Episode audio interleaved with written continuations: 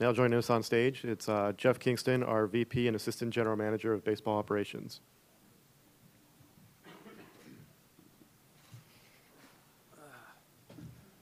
Good morning.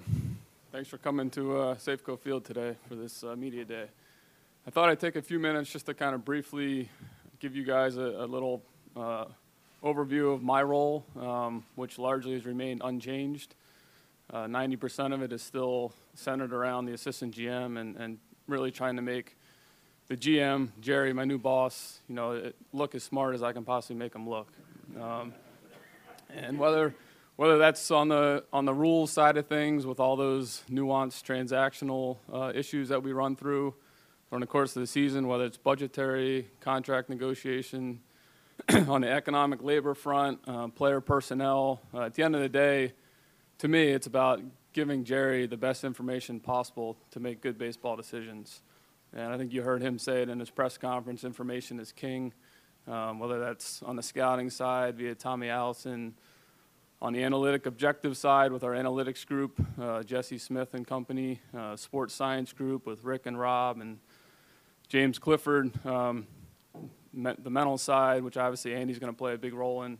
It's really just trying to give Jerry the best information possible so that he can make the best decisions possible. Um, the one, the one slight change for me moving forward under Jerry is going to be a greater emphasis on player development and helping Andy, and uh, that, that's really more of a giving, giving Andy a sounding board, helping him acclimate to the, to the new organization, the new player development, new players, um, as you heard him say a few minutes ago.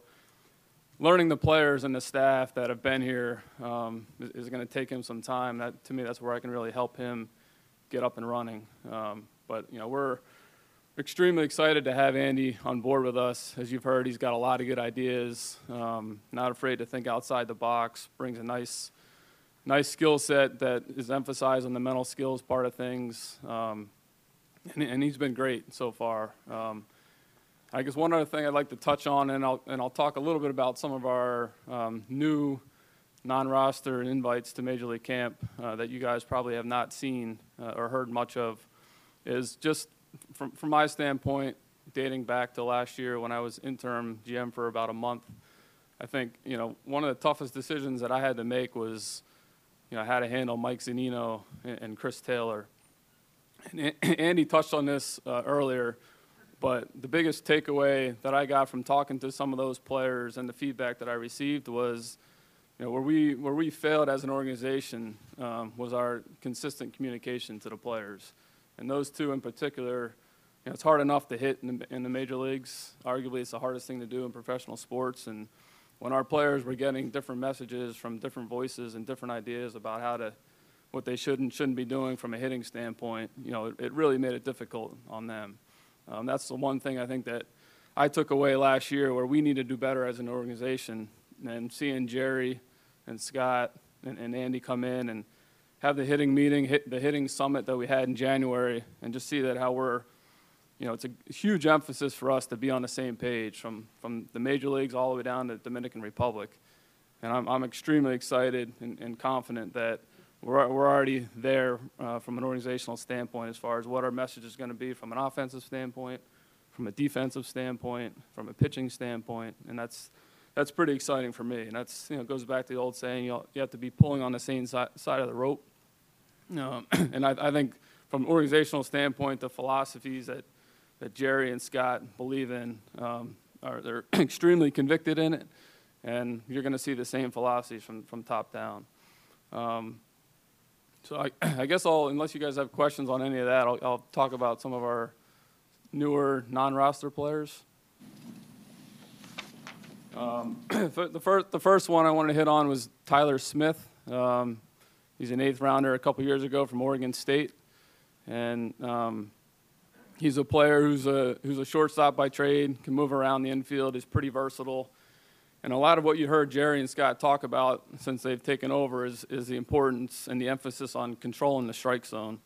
And some of these young hitters that we've, while we're keeping the camp smaller, some of these young hitters that we've invited are ingrained as far as how they control the strike zone. That, that's, one of their, that's one of their biggest strengths. Tyler Smith fits that mold. He's got a career 370 plus on base percentage. Um, him along with Dario Pizzano, Columbia kid, 15th rounder, I think from out of the 2012 draft.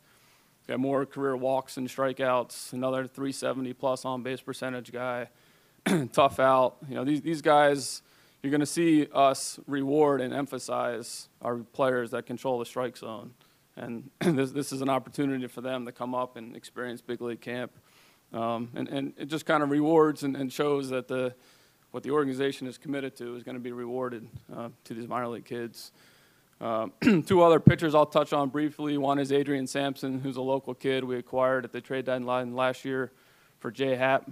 Um, Adrian's another guy that does well controlling the strike zone, pounds his zone. Um, his walk rate's one of the lowest ones we've had in the minor leagues.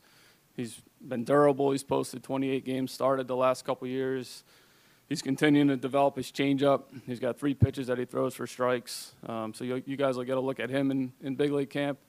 And the last guy I wanted to touch on is uh, Paul Fry, left-handed reliever. Kind of came out of nowhere last year. Uh, had a really nice run in Bakersfield, and then dominated uh, in Double A last year. And again, a control the strike zone guy, huge strikeout numbers. I was comparing his numbers the other day to the likes of the Carter Capps, the Stephen Pryors, the Carson Smiths that came through our system a few years ago and were about as dominant as you could see. And Paul Fry's strikeout to walk numbers are actually better than all those guys. That gives you a little little perspective of how good he was. 91 to 93 mile an hour fastball guy with a good slider, deceptive, has no fear. Um, I think he got a little bit fatigued last year in the fall league, but we're excited to see what he can do uh, this year and as he competes with our other left-handed relievers. Fry, he talked about staying in Arizona, and how big that was for his development and getting stronger. He's, did he stay again this year, and do you think that he'd hope that maybe the velocity would even go up a little bit more?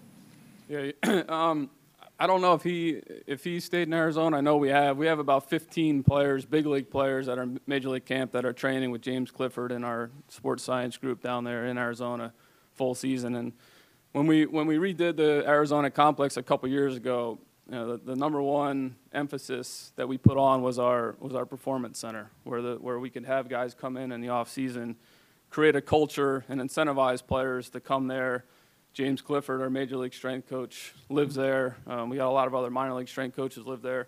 We, we wanted to create an environment and a culture where players were encouraged to come in, work out together.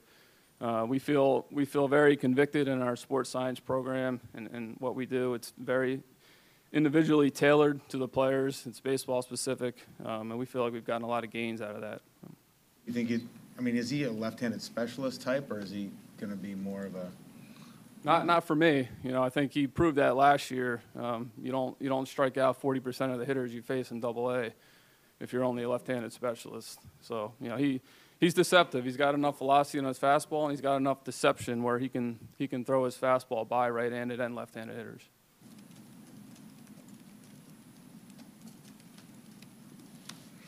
Any final questions? Jeff, thank you. Thank you.